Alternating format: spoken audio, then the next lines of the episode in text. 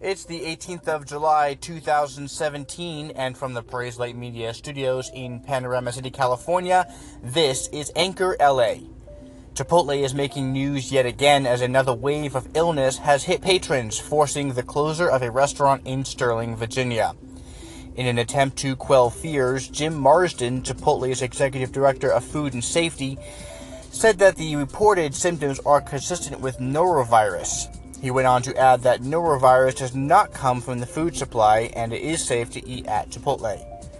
Norovirus is different from E. coli, the bacteria that led to a widespread outbreak at Chipotle restaurants in 14 states two years ago. The virus is highly contagious and causes symptoms like stomach aches, nausea, and vomiting. It's the most common cause of foodborne illnesses in the U.S., with more than 21 million cases annually. According to Business Insider, Chipotle has dealt with norovirus cases in the past. In December 2015, nearly 120 Boston College students fell sick after a norovirus outbreak at a restaurant close to campus. The Chipotle executive director stated the illness was isolated to the Sterling restaurant, and the company planned to reopen that location on Tuesday after sanitation.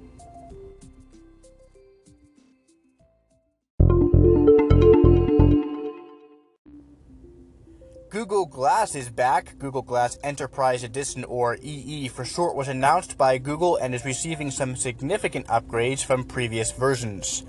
Complete with an 8 megapixel camera and better battery life, this version is also decoupled from frames with the ability to attach to numerous types of glasses, even protective eyewear and that may be a key selling point. AGCO, an agricultural equipment manufacturer, has been using Google Glass EE for productivity and assistance in employee job duties and tasks for some time now.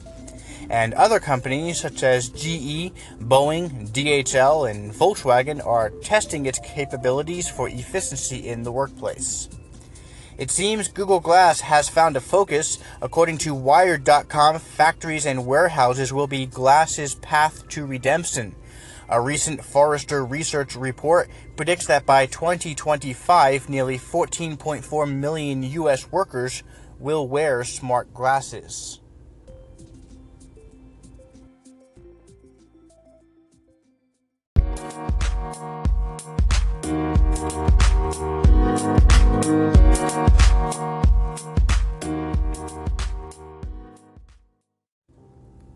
Tuning to the beat of a different drum, breaking from our series on famous composers, today is the 200th anniversary of renowned authoress Jane Austen's death. In 1817, Jane Austen passed away at only 41 years old. The English novelist was known primarily for her six major novels, which interpret, critique, and comment upon the British landed gentry at the end of the 18th century. With the publications of Sense and Sensibility, Pride and Prejudice, Mansfield Park, and Emma, she achieved success as a published writer. She wrote two additional novels, Northanger Abbey and Persuasion, both published posthumously in 1818, and began another eventually titled Sanditon but died before its completion. Her novels have rarely been out of print, although they were published anonymously and brought her little fame during her lifetime. Her brother Edward was a High Sheriff of Kent, England in 1801. Another brother, Henry, was a clergyman who ended up baptizing King of England George V, who was the last king of the House of Hanover. The Bank of England has confirmed that Jane Austen will appear on the new polymer 10 pound note to be released in September 2017.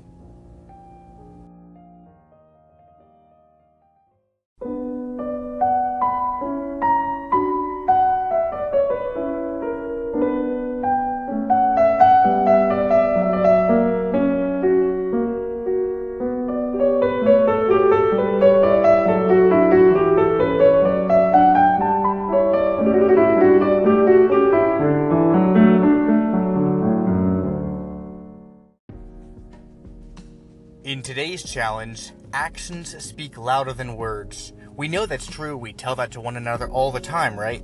But the concept behind that age old adage is also found in the Bible in Galatians 5.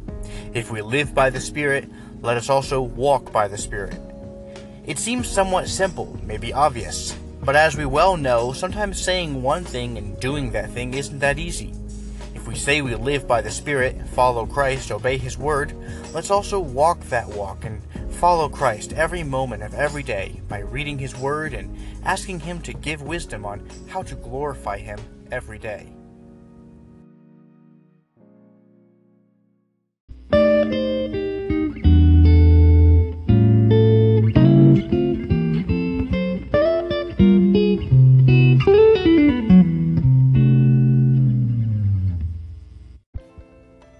This is the Anchor LA podcast. You can find us on Twitter at Anchor LA Podcast. Contact us there with questions or comments or call into our show directly on the Anchor app. Questions, comments, suggestions, they're always welcome and we'd always love to hear from you. Until next time, from Panorama City, California, I'm Ben Ditzel. This is Anchor LA.